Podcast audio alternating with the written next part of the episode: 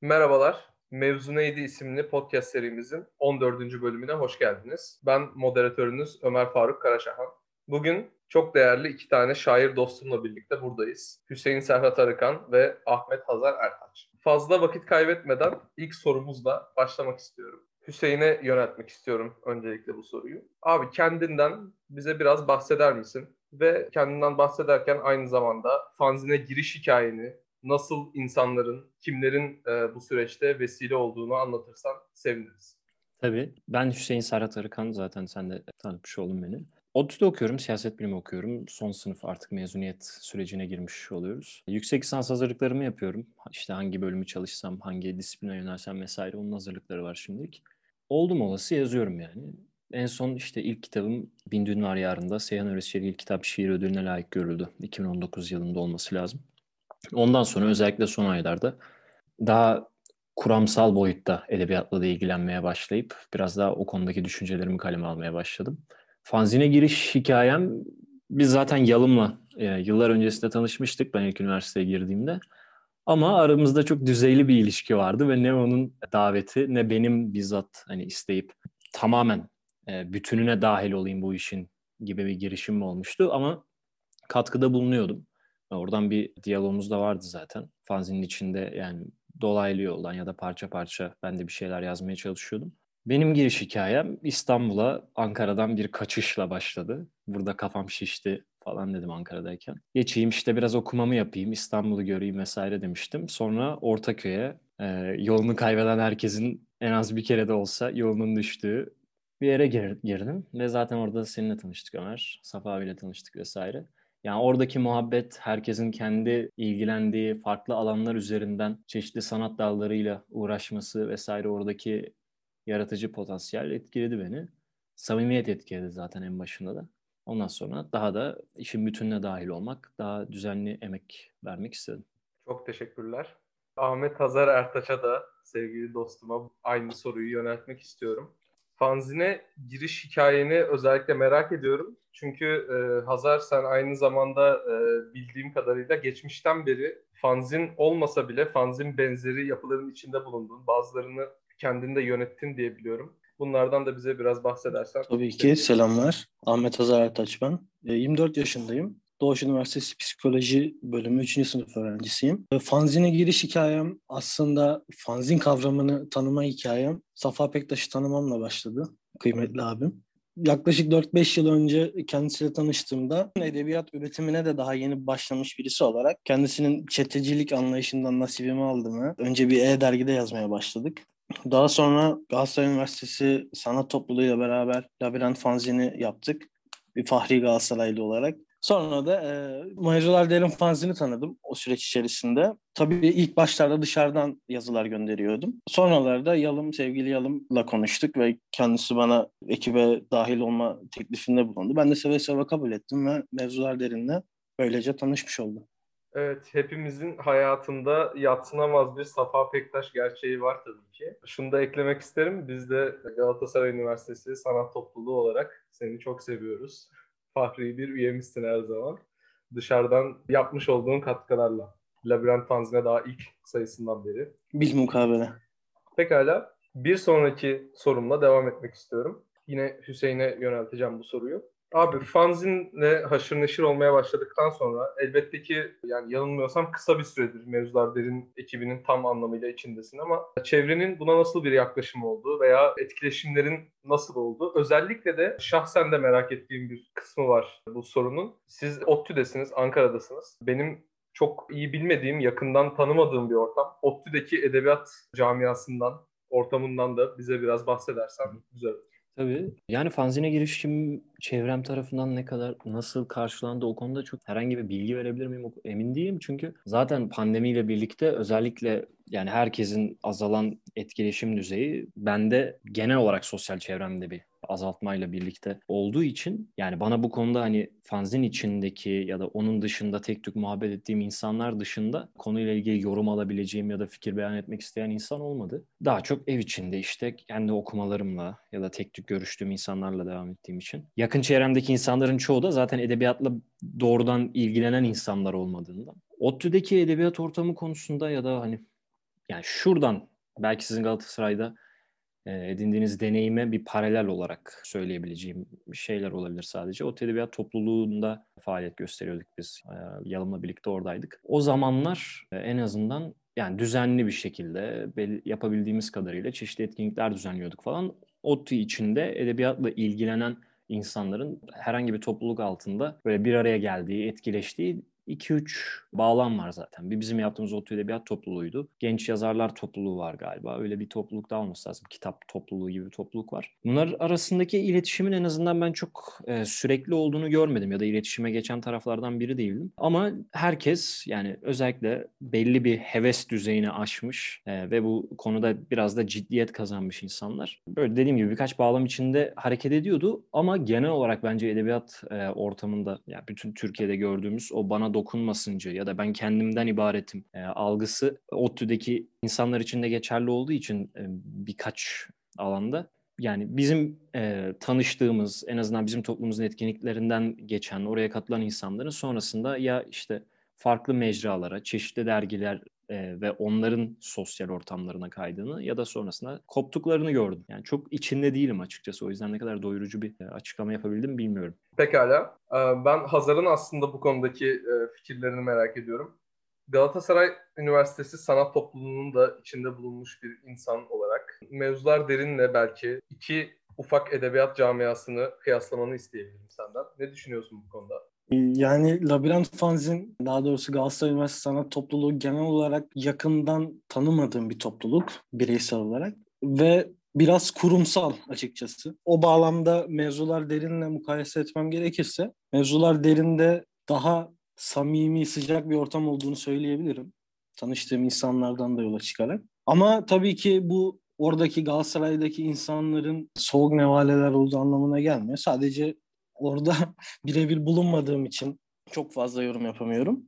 Çıkardığımız fanzinler özelinde konuşacak olursak da mevzular derinin labirentten ayrılan en önemli tarafı herhangi bir sayısının Onur Caymaz'a hitap edilmemiş olması birinci olarak. İkinci olarak da daha kalabalık bir topluluk ve o yüzden hem işlevsel olarak baktığımızda hem de sadece edebi olarak baktığımızda benim için daha faydalı ve eğlenceli geçtiğini söyleyebilirim.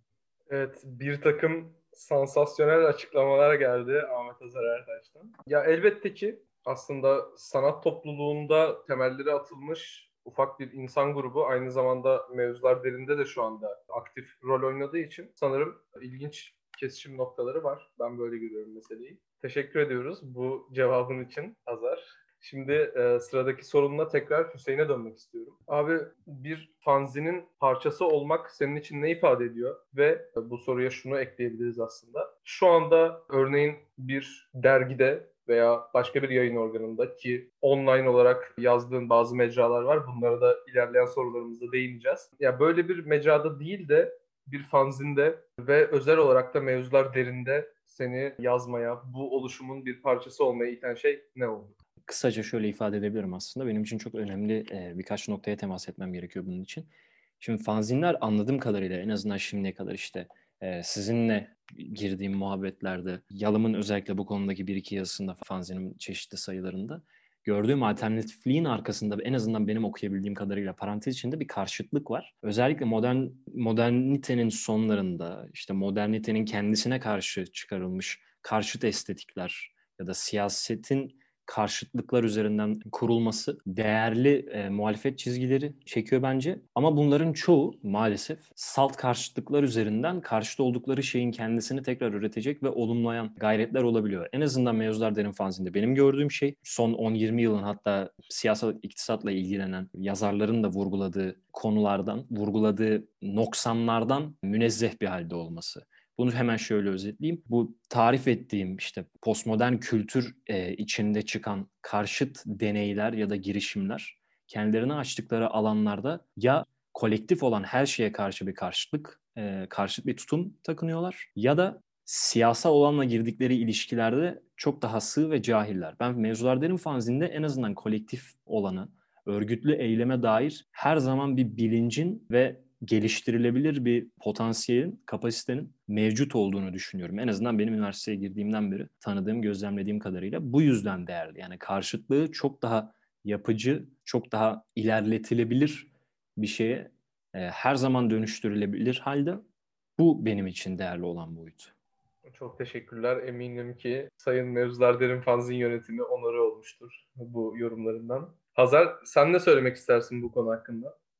Yani ben fanzin kavramının politik derinliğine hala çok yabancıyım. Hala bu konu üzerinde yeterince düşünebilmiş değilim. Ben biraz edebi tarafından bakmak istiyorum. Hüseyin'in bahsettiği gibi var olan kolektif bilincin edebi tarafı çatışmalarla aslında daha derinleştiği için var olan çatışmalarımızla ve fazla insan fazla çatışma da demek olduğu için Burada tanıştığımız insanlar, tanıştığımız arkadaşlarımızın edebi kişilikleriyle kendi edebi kişiliklerimizi mukayese ettiğimiz zaman yaptığımız işler de derinleşiyor. O yüzden bir fanzinin içinde yer almak, bireysel olarak yaptığımız işleri yayınlamaktan daha etkili diye düşünüyorum. Hem kendimiz için hem de okuyucu için. Birlikten kuvvet doğar diyorsun yani.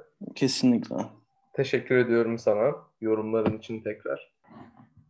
Evet, şimdi bu fanzin muhabbetini geride bırakıp biraz şiir konuşalım istiyorum sizinle.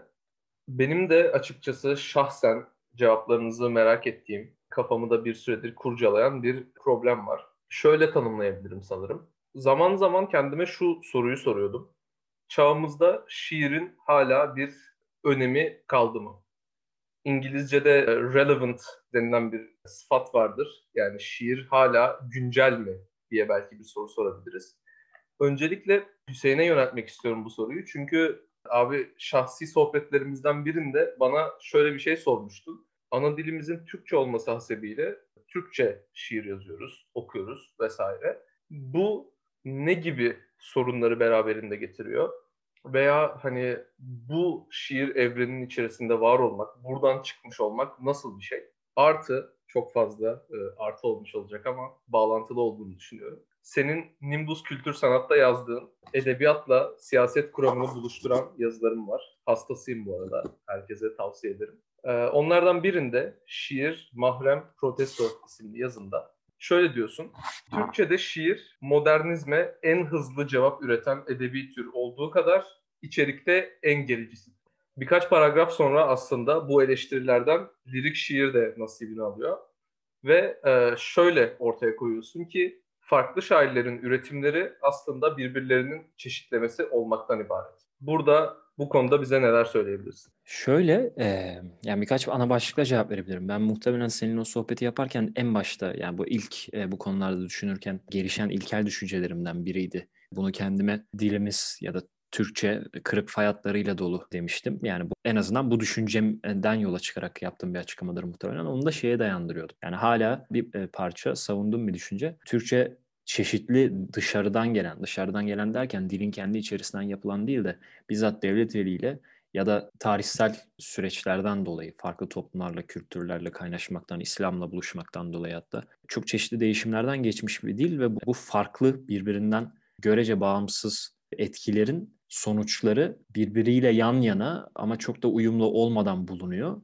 Hem işte dil devriminin çeşitli bir devrimi tırnak içinde söyleyeyim ama bir arıtma deneyi var dile karşı. O süreçte çeşitli kelimelerin alternatifleri olarak önerilen sözcükler bazıları tutmuş kalmışlar, bazıları tutmadığı için ve belki de halkta, halkın daha fazla benimsediği Arapça veya Farsça muadilleri zaten bulunduğu için tedavülde onlar tercih edilmiş. Dolayısıyla yan e, yani bu farklı tarihsel süreçlerin mirası olarak gelen sözcüklerin ve bu sözcüklerin bizzat bu coğrafyada yaşanan deneyimlerle yüklendikleri çeşitli anlamlar kalmış. Yanlış hatırlamıyorsam Efe Murad'ın e, Balıkçıoğlu'nun K24'te çıkan bir yazısı da mesela çeviri üstünde, çeviriden bahsederken bu konuya değiniyordu. Dilde bir çeviri okurken bir cümlede çok eski e, Arapça bir sözcük, ikinci cümlesinde çok daha görece yeni, çağdaş Türkiye'nin tarihsel deneyimlerinde e, ortaya çıkmış bir sözcük yan yana bulunabiliyor ve bu karışıklığı çok da sorgular gibi gözükmüyor çevirmenler. Bence ikisi de işte olabilir, ikisi de tercih edilebilir. Daha iyi görece yeni sözcüklerle de çevrilebilir. Daha eski sözcükler de tercih edilebilir ama çeviren insanın kendi kulağı önemlidir bu konuda bir dil ya da ritim ya da müzikte tecrübesine sahip olması gerekir vesaire diyordu. Ee, aslında bu tartışmayı da tekrar yani benim sana söylediğim tespitlerime beni götüren düşünceleri de tekrar gündeme taşıyan meseleydi. Onun dışında Nimbus'taki e, yazılarım konusunda yani o yazılar çeşitli okumalara geçtiğimiz zamanlarda e, giriştiğim çeşitli okumaların ürünü. O şiir mahrem protesto yazısında gericilik konusunda dediğim şeyler bence şiirin kendisinden de kaynaklanıyor bir medyum olarak ya da diğer sanat dallarından görece ayrıştığı, farklılaştığı boyutlarından kaynaklanıyor.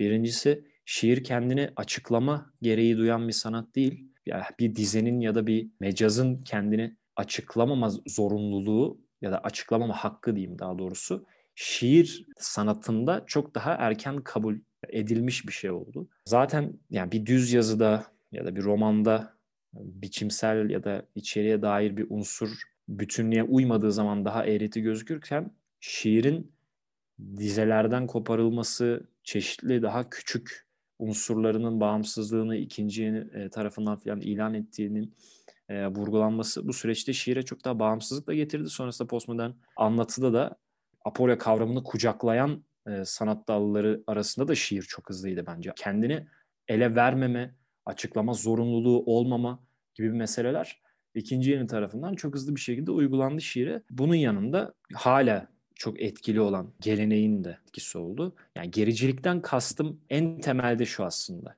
Benim özellikle son bir senede okumalarımı e, gittikçe arttırmaya çalıştığım bu e, konuda zamanımı ve emeğimi vakfettiğim Marx literatürün bilimsellik anlamında yaptığı en temel ayrım şu Engels'ten beri. İdealizm ve materyalizm. Materyalizmi bilimin en temel dayanağı olarak kabul edersek, idealizmi de antibilimsel söylemler üreten e, metafizik ve teolojiyle çok sıkı bir şekilde işte Berkeley tarafından, Kant tarafından, Hegel tarafından birçok fikir ve sanat dalına eklemlenmeye müsait hale getiren bir başlıkta ele alabiliriz. Şiir idealist söylemlere ve metafizik teolojik önermelere, çağrışımlara çok daha açık kullanılmış bir alan. Sömürülmüş de bir alan hatta bence. Bir önceki sorularından birine cevap verirken siyasallık da benim için önemli. Onu da vurgulamış oldum belki. İdealist öznenin dış dünyayla, nesnelerle kurduğu ilişki çok ciddi siyasal problemler de getiriyor. Materyalist ve bilimsel bir düzlemden dünyayı e, anlamaya, tahlil etmeye gitmeyen insan ebleh bir lirizm yaratıyor. O lir, lirik şiire bağlamamın sebebi de o yani akılsız, budala, inanılmaz çeşitlemelerle dolu bir lirik şiir literatürü var şu anda dolaşımda ve yani o şiirde doğa da tamamen insanın sömürüsüne açılmış. Bireyin bireyde başlayıp bireyde biten bir alana sıkışmış halde bence. Yani lirik şiirin doğrudan kendisini eleştirdiğimden değil, eldeki lirik şiir örneklerinin çoğunun bu ortalamaya, bu vasatlığa düştüğünü bildiğim için bu konu üzerine eğiliyorum. Çok teşekkür ederim gerçekten. Bir çevirmen olarak ben de çeviriden nefret ederim. Öncelikle bunu belirtmek istiyorum. Ama biraz aslında duymayı umduğum cevaplardı bu söylediklerin. Özellikle şiir üzerine değindiğin bazı noktalar beni buradan Hazar'a şu soruyu sormaya itiyor. Hazar, sana yakın çevren tarafından yakıştırılan bazı sıfatlar, bazı ithamlar var aslında şair karakterinle ilgili. Örnek vermek gerekirse gelenekçi, işte mistik, belki eski kafalı, belki oryantal yani doğu ezgileri ve doğu mentalitesi taşıyan anlamında. Bu bağlamda aslında sana aynı soruyu yöneltmek istiyorum tekrar. Şiir günümüzde hala güncel mi? Hala önemli mi?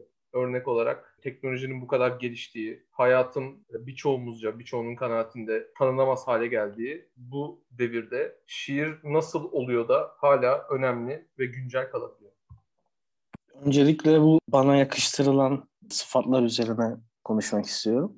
Bu sıfatlardan tabii ki rahatsız değilim. Aksine memnun oluyorum. Çünkü ben buyum ve bundan keyif alıyorum. Yaptığım işlerde de bunun öne çıkmasından herhangi bir olumsuz tarafı olduğunu düşünmüyorum açıkçası. Şiirin hala önemli olup olmadığına gelecek olursak da insanlar hala doğuyor, hala yaşıyor ve hala ölüyor. Bu süreç içerisinde herhangi bir insan bir farkındalık olarak yaşamın çok değerli bir şey olmadığını hissettiği zaman karşısına antitez olarak ölüm çıkıyor. Ölümü de değersiz bir şey olarak görmemiz gerektiğine inandığımız zaman edebiyat işin içine dahil oluyor. Yani daha net ifade etmem gerekirse edebiyatın, şiirin zaten en baştan beri bir his mevzusu olduğuna inanıyorum. Bunu üretirken de ne yaşamı ne ölümü istemenin arasında kalmışlık olarak tanımlıyorum her zaman. Buna ek olarak günümüzdeki estetik açlığının doyurulması için okuyucu tarafından şiirin zorunlu bir mevzu olduğunu düşünüyorum. Önemliden de ziyade. Çünkü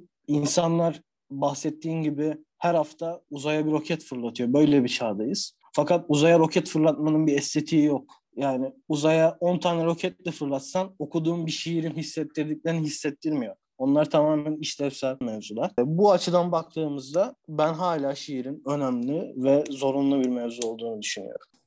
Yazdıklarınla ilgili benim şöyle bir şahsi tespitim olmuştu. Her ne kadar sana bu sıfatlar yakıştırılsa da gelenekçi, mistik, bazen eski kafalı gibi. Sanırım şiirlerinde konuşan özne bu postmoderniteden kaçmayı isteyen, kaçmayı arzulayan bir ses değil de daha çok orada kalıp savaşmayı, mücadele etmeyi sürdüren yani kaçmaktan ziyade orada bulunmayı, savaşın içinde olmayı yeğleyen bir özneye benziyor. Bu tespitime katılır mısın ve ne söylemek istersin? Bu tespitine katılırım. E çünkü insanın kendi durduğu nokta dışındaki dünyayı da kavraması ve tanıması gerektiğini düşünüyorum. Bu açıdan hem moderniteyi hem postmoderniteyi tanıyarak yola devam etmemiz lazım. Onun dışında bana yakıştırılan bu sıfatlar aslında hiçbir zaman geri bildirim noktasında olumsuz bir etki yaratmadı. Tam aksine en başından beri durduğum noktanın değişmediğini fark ediyorum. Ve bundan mutlu oluyorum açıkçası. Yani bu sıfatları sahipleniyorsun aslında. Bunu açıkça beyan ettiğini görmek de benim için çok güzel. Ben de bu şekilde olduğunu tahmin ediyorum. Buradan aslında şöyle bir noktaya atlamak istiyorum. İsmet Özel'e olan düşkünlüğün aslında hepimizin malumu. Peki başka beğendiğin veya etkilendiğin, çünkü anlamca bir şairin beğendiği ve etkilendiği şairler aynı olmak zorunda değil. Yani beğendiği ve şiirinin benzediği şairler diye de ayırabiliriz belki. Bize birkaç isim verebilir misin bu konuda? Tabii ki. Yunus Emre'den beri gelen işte Karacaoğlan, Aşık Veysel bu tarz halk şairlerini en baştan beri okuyorum ve çok seviyorum. Hala da kitaplığımın en baş köşesindeler. Etkilendiğime gelecek olursak bahsettiğin gibi İsmet Özel benim için çok ayrı bir yerde Türk şiirinde. Bu kronolojiyi bir piramit olarak kabul edeceksek piramitin en tepesindeki o altın taşı İsmet Özel olarak kabul ediyorum ben. Bunun yanında dil olarak da kullandığı Türkçe bakımından da Ahmet Arif'i çok seviyorum ve okuduğum her şiirinde kendisinin yansıtmak istediği her şeyi birebir olarak alıyorum. Teşekkürler. Pekala. Hüseyin'e dönmeden önce sana son bir sorum daha var. Şu şiiri ben yazmış olsaydım keşke diyebileceğin bir eser var mı? Çok fazla var tabii ki. Geceye övgü üstad. Teşekkür ederim. Onore oldum Rica ederim. gerçekten. Rica ederim. Yani bir Yusuf masalı demek istiyorum ya. Tabii ki çok fazla var ama en kıskanarak okuduğum şiir odur. Bir Yusuf masalıdır. Evet yani bir süredir kafamda olan bir düşünce şunu söylüyor bana. Bir sanatçının başka bir sanatçıya duyabileceği en yüce duygu kıskançlıktır. Ben de o yüzden ikinizin de yazdıklarını kıskandığımı söylemek mecburiyetindeyim. Bil mukabele. Evet, lobicilik faaliyetlerimizi de yaptığımıza göre sohbetimize devam edebiliriz. Buradan Hüseyin'e dönmek istiyorum.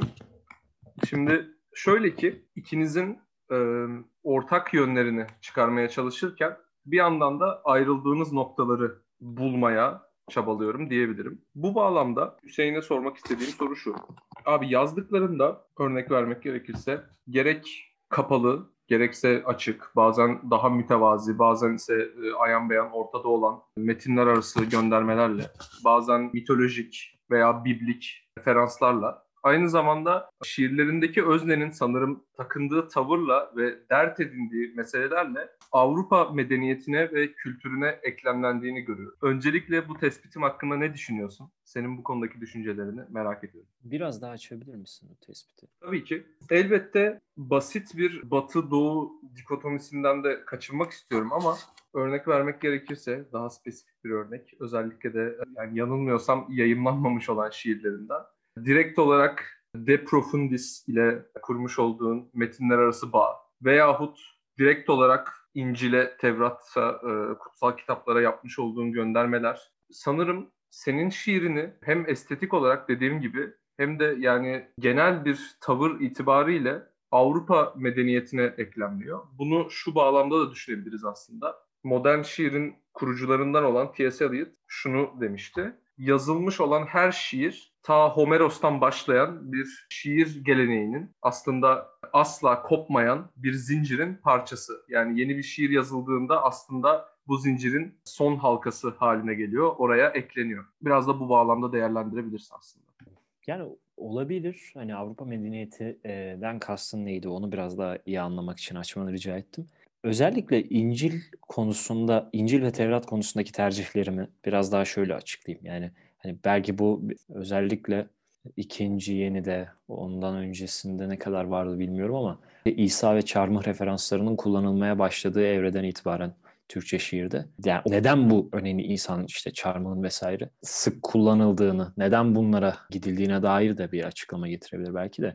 En azından benim tercihlerimi, düşüncelerimi soruyorsan buradan biraz daha yardımcı olabilirim sanırım. Yani en başta şu var. İncil'in kahramanıyla Kur'an'ın kahramanı arasındaki en belirgin fark birinin trajik bir karakter olması İsa'nın, diğerinin muzaffer olması. Muzaffer olan kendi tarihini zaten kendi yazma gücüne sahip olmasıyla bunun yanına birçok özelliği de ekleyebiliriz. Bence daha sıkıcı. İsa uğradığı trajediyle, ihanetle ve en azından Kur'an'ın ve İslam'ın sonrasında kendi geleneğine kattığı unsurları daha erkenden kendisinde barındırmasıyla daha çekici bir kaynak gibi geliyor bana. Tevrat'a gelirsek de Tevrat çok daha İslam'la özellikle İslam'ın ana akım çeşitli ekolleriyle reddedilen, insana dair birçok çarpıcı ve grafik hatta grotesk yanları çok daha dürüstçe aktarabiliyor. Yani o konuda bir elenmemişlik de var bence. İncil'de ve İncil'e nazaran daha fazla Tevrat'ta. O açılardan daha zengin kaynaklar olduğunu da düşünüyorum. İncil'e özellikle eğilmemin sebeplerinden biri de İncil'de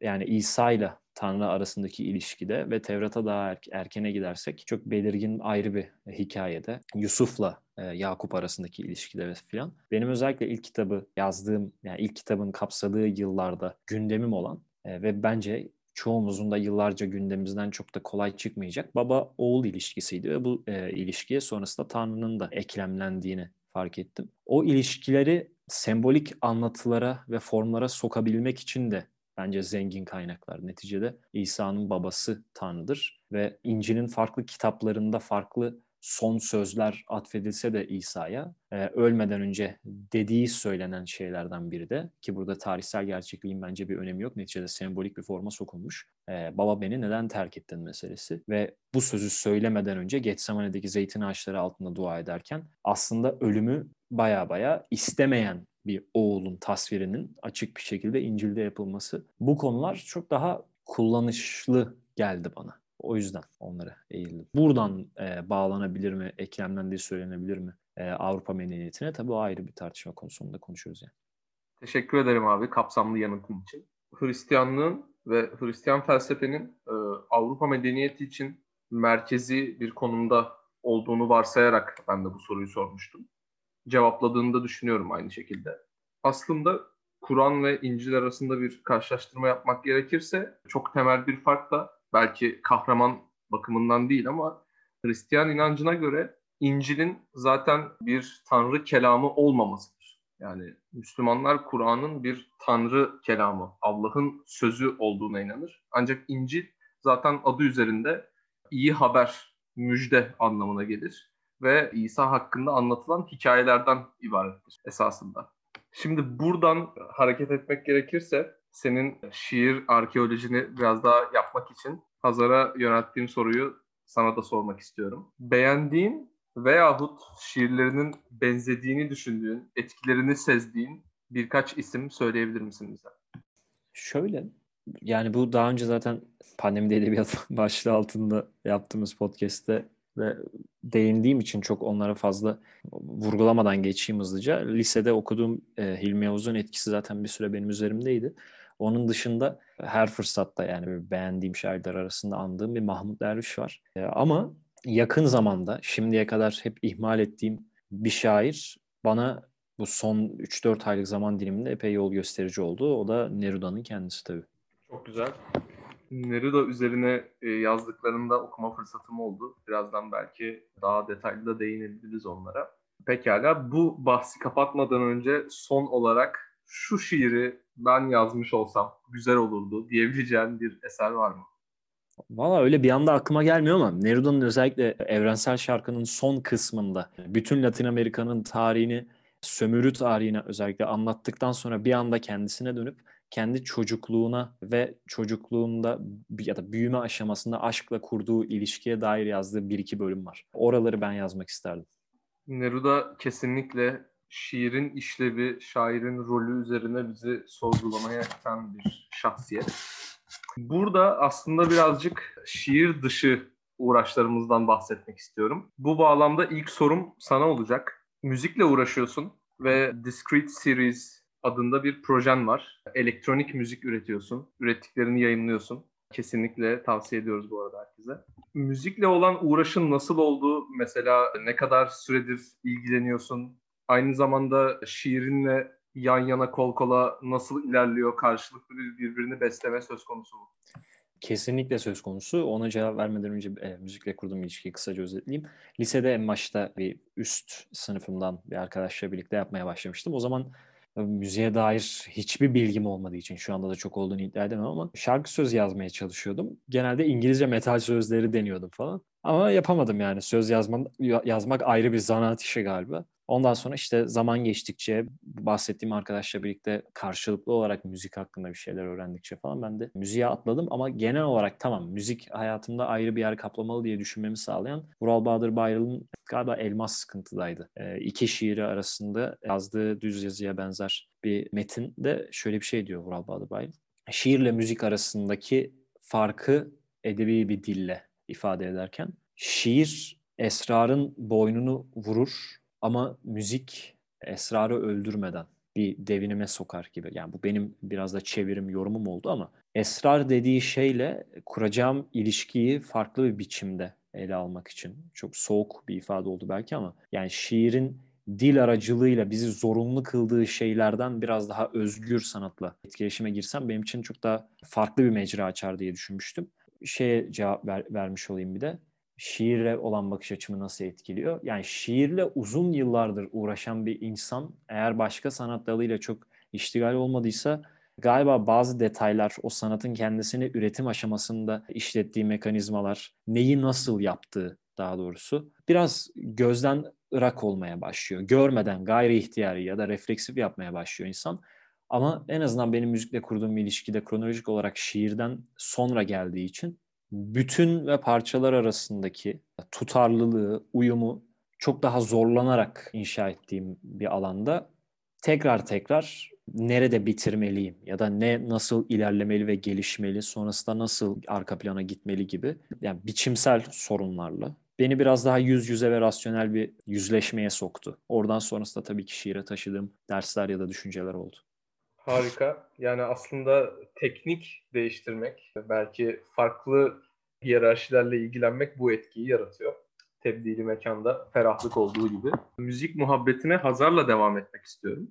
Abi çok ilginç bir Türkçe rap repertuarına sahipsin. Ki senin gibi ben de çocukluğumdan beri bu müziği dinleyen bir hip hop aficionadosu olarak pek fazla denk gelmiyor. Bana bilmediğim bir rapçi veya bir şarkının önerildiği. O yüzden seninle yaptığımız muhabbetlerde birazcık şaşırmıştım. Bana yeni şeyler öğrettiğin için teşekkür ediyorum aynı zamanda. Burada tabii ki şiirini nasıl besliyor gibi klişe bir soru sormayacağım ama şunu merak ediyorum aslında. Eskiden çok daha yeraltı bir karaktere sahip olan bu camia, bu tür senin kişisel gelişimini nasıl etkiledi? Ve bu camianın, bu grubun, bu topluluğun parçası olmak nasıl bir his?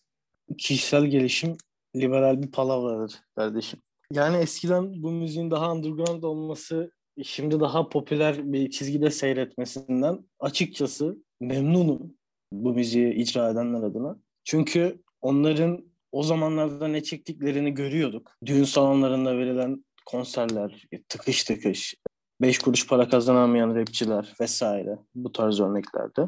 Ve insanların hem dinleyenlerin hem bu müziği icra edenlerin bir süre sonra artık hevesinin kalmadığını, ilgisinin kalmadığına şahit oluyorduk. Çok sevdiğimiz rapçiler de olsa. Yıllar evvel sen de biliyorsun internet radyosu projesinde bulunmuştuk. Orada mesela yayın yaparken bundan 8-9 sene önce rapçilerin bugün oldukları konumdan o zamanlar bahsettiklerini hatırlıyorum ben. Ve bugün oldukları konumu o zamanki konumlarından çok daha memnun karşıladıklarını da biliyorum, farkındayım. Onun dışında e, tabii ki sen de bana çok şey öğretiyorsun bu konuda. Karşılıklı bu birbirimize müzik anlamında bir şeyler katma huyumuzu seviyorum. Teşekkürler. Sansasyonel açıklamalarla devam ediyorsun. Orada iki cümle söyledin ama birinden Besim Tibuk nasibini aldı, diğerinden Yalımaydın yani. Harika. Bir sonraki sorumda aslında şöyle bir meseleye değinmek istiyorum. Edebiyat tarihiyle ilgilenen biri olarak ki aslında bu okuduğum bölümün de kaçınılmaz bir parçası. Hem sık yaptığım bir gözlem ve dolayısıyla üzerinde düşünmekten kendimi alamadığım bir konuydu bu. Şu ki edebiyat tarihinde insanlığın ölümle burun buruna geldikten sonra ortaya çıkan farklı edebi akımlar, belki farklı anlayışlar görüyoruz. Bunu aslında amiyane tabirle insanlığın ölümle burun buruna geldiği zaman sapıtması olarak da nitelendirebiliriz. Ki burada birazcık şahsi görüşlerimi de enjekte etmiş olacağım ama tarih tekerrür ettiği için bunu barok dönemde yaşıyoruz. Romantik dönemde yaşıyoruz tekrar. Sonrasında elbette birinci ve ikinci dünya savaşlarından sonra yaşıyoruz. Hem iki savaş arasında hem sonrasında gözlemleyebiliyoruz aslında. Bu bağlamda şunu merak ediyorum. Aşağı yukarı bir buçuk, iki yıldır hayatımızın her alanını işgal eden, az önce söylemiş olduğum gibi aslında günlük hayatı tanınmaz hale getiren bu pandemi sizce nasıl bir etki bırakabilir? Edebiyat ve sanat üzerinde. Şimdi öncelikle Hüseyin'e soracağım bu soruyu. Burada da şöyle bir noktadan hareket etmek istiyorum aslında. Abi yine Nimbus Kültür Sanat'ta yayınladığım bir yazıydı. Fransızcasını hakkını vererek telaffuz etmek gerekirse anlam, la mort de l'auteur ve deneysel şiir. Benim nezdimde favori yazım bu arada. Burada aslında e, Roland Barthes'ın kavramlarıyla yazarın ölümünden ve deneysel şiirden bahsederken aslında ilginç bir şekilde e, pandemiden yola çıkıyorsun ve yazının ilk bölümünün başlığı pandemi ve anlam. Bu konuda bize söylemek isteyeceğin bir şeyler olabilir mi? Tabii abi. E, anlamı yani o zaman en azından o yazıyı yazarken anlam özelinde ele almaya çalışıp üstüne eğildiğim şey aslında sübjektivite ve nesnellik arasındaki ilişki idi. Tabii sonrasında biraz daha geliştirebilme fırsatı buldum o konudaki düşüncelerimi. O başka yazılarda yazmayı düşünüyorum. Planımda var. Ee, anlamla kurduğumuz ilişki nasıl etkilenmiş olabilir pandemide. Onun üzerine düşünmüştüm. Şu anda biraz daha belki onları o, o yazıda anlatmadığım şeylerden bahsedebilirim. Yani en, en kötü hepimiz evlerimizdeyiz ve gerçekle olan ilişkimizi doğal biçimleriyle yapamıyoruz. Kendiliğinden olmuyor. Hatta yani birçok şiirle ilgilenen insanın şiir üzerinden kendilerini var ettikleri mecranın gittikçe artan bir şekilde özellikle son 1-2 senedir Instagram oldu. Hiçbirimizin gözünden kaçmamıştır zaten. Herkes Instagram'a taşınırken gerçekte yapabilecekleri ve yapamayacakları şeyleri de değiştiriyorlar. Kendilerini pazarladıkları tamamen zahiri bir görünüm altında asılsız gerçeklikler kurguladığımız ve bunları sunduğumuz bir mecra Instagram'da. Oradan birbirimizi tanıyıp kendi öznelliğimizden kopup farklı imajlar üretmeye başladık. Oradan geri alıp o insanlara dair bilgi üretiyoruz. En kötü sosyalliğimizi, etkileşimimizi baltaladığı yanıyla bile aslında bizi bu bağlamda insan ilişkilerini gerçekleştirmeye sürükledi. İkincisi yani şiir önceki sorularından birini aslında cevap verirken alıntılamak niyetimdi. Şimdi yapmış olayım onu. Enver Gökçe'nin yani bütün şiirleri kitabının başında şöyle bir ifade var. İnsan nasıl yaşarsa öyle düşünür, sanatçı bizi nasıl düşündürmüşse öyle yaşamıştır. Normalinde yaşamımızın yani yaşama biçimimizin barındırdığı imkan ve olanaklardan tamamen yoksun bir haldeyiz zaten. Biz evlerimize çekildikçe, bizim yaşam alanımız daraldıkça söylemiyle, sahip olduğu görünürlükle ve araçlarını kullanabildiği alanın tamamen boş kalmasıyla neredeyse devlet de bu oranda şişirilmiş e, bir alana sahip oldu. daha rahat bir şekilde de işgal edebildi.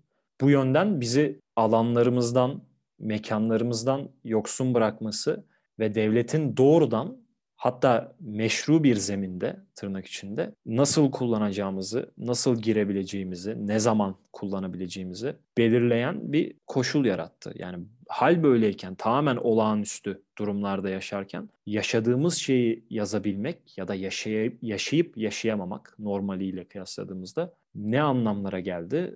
Bunlar da tabii ki tamamıyla dönüştü. Birçoğumuz belki içine çekilip iki sene önceye kadar yaşadığı insan ortamıyla, sosyal çevreleriyle kurduğu ilişkilerden belki bir şeyler devşirebildi. Kimimiz tamamen içine çekildi ve normalinde yaşam neyse ona dair anlamlar üretmeye çalıştı. Teşekkür ediyorum. Buradan hareketle Hazar'a şunu sormak istiyorum.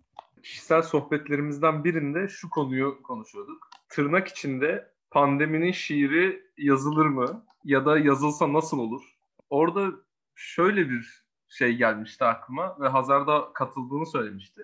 Demiştim ki hani yazılacaksa bile yani böyle bir şey varsa dediğim gibi tırnak içinde pandeminin şiiri herhalde bütün mevzu yaşanıp bittikten sonra yazılması icap eder. Hazar'da dediğim gibi orada onaylamıştı beni.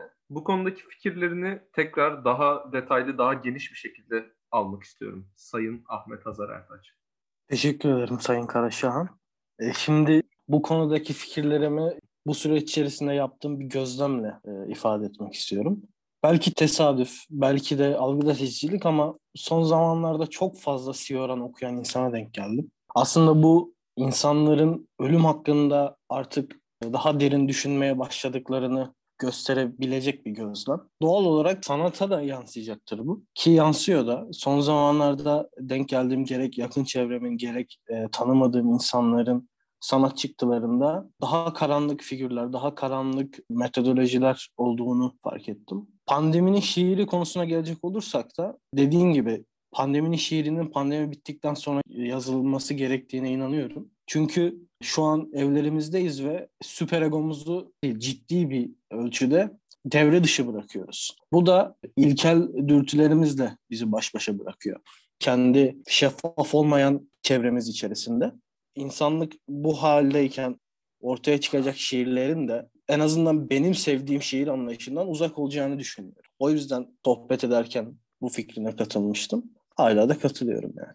Teşekkür ediyorum. Bu mevzuyu da aradan çıkardığımıza göre son soruma geçeceğiz şimdi. O da şu ki Mevzular Derin Fanzin aşağı yukarı yanılmıyorsam 6 yıldır yayın hayatına kesintisiz bir şekilde devam ediyor. Sürekli büyüyerek, sürekli yeni insanları bünyesine katarak aslında. Sizce fanzinin yakaladığı bu ivmeyi neye borçluyuz? Ve buna ek olarak e, günün birinde her güzel şeyin bir sonu olduğu gibi fanzinde biter mi? Aslında bu Mevzular Derin ekibi içerisinde iki farklı cenaha ayrılmış bir tartışma. Fanzin biterciler ve fanzin bitmezciler olarak düşünebiliriz. Burada e, sizin aslında bu tartışmadaki pozisyonunuzu merak ediyorum. Hüseyin'den başlayabiliriz yine. İlla ki tabii eninde sonunda bitebilir ama mesela podcast konusunda da daha önce bir görüşmemizde benzer bir şey söylemiştim. Yarattığı sürekliliklerle farklı formlar içinde devam eder. Ama fanzin türü genel olarak zaten onun e, bitebileceğine dair hiçbir inancım yok. Muhalefet devam ettiği sürece fanzinler de devam edecektir. Mevzular derin dağılırsa bu grup içinden çıkan insanlar farklı bir örgütlenmeyle farklı bir fanzin devam ettirecektir bence. Sonuçta fraksiyonlar ülkesiyiz. Yani bayrağı yeni birileri taşır diyorsun. Hazar'ın da bu konudaki görüşlerini alalım o zaman. Hüseyin'e katılıyorum. E, mevzularların çok dinamik bir oluşum. Sürekli farklı insanlar ve farklı renklerde insanlar katılıyor ekibe. Bunun yarattığı dinamizm aslında bizleri de canlı tutuyor. Önceden beri ekipte olan insanları da canlı tutuyor. Aslında daha önce kar amacı gütmeyen bu tarz oluşumların çok çabuk dağıldığına şahit olmuştum ama buradaki bu oluşumdaki iç disiplin her zaman çok fazla takdir ettiğim bir olgu. Bunun için e, bu fanzini kuran, bu fanzinin çeşitli birimlerinde çalışan insanları da tebrik ediyorum burada. Ben de alacağını düşünmüyorum. Biz de seni tebrik ediyoruz. Teşekkür ederim. Yalım Aydın'ın özel isteğiyle sorulmuş olan bu soruyu da cevaplandırdığınıza göre arkadaşlar sohbetimizin sonuna gelmiş bulunmaktayız. dinleme sabrını gösteren herkese teşekkür ediyorum. Ve ayrıyeten sizlere de teşekkür etmek istiyorum beyler. Gayet keyifli bir sohbet oldu. Mevzu Neydi'nin 14. bölümünde sevgili şair dostlarım Hüseyin Serhat Arıkan ve Ahmet Hazar Ertaç bizimleydi. Gelecek bölümler için takipte kalın diyorum ve hepinize mutlu günler diliyorum.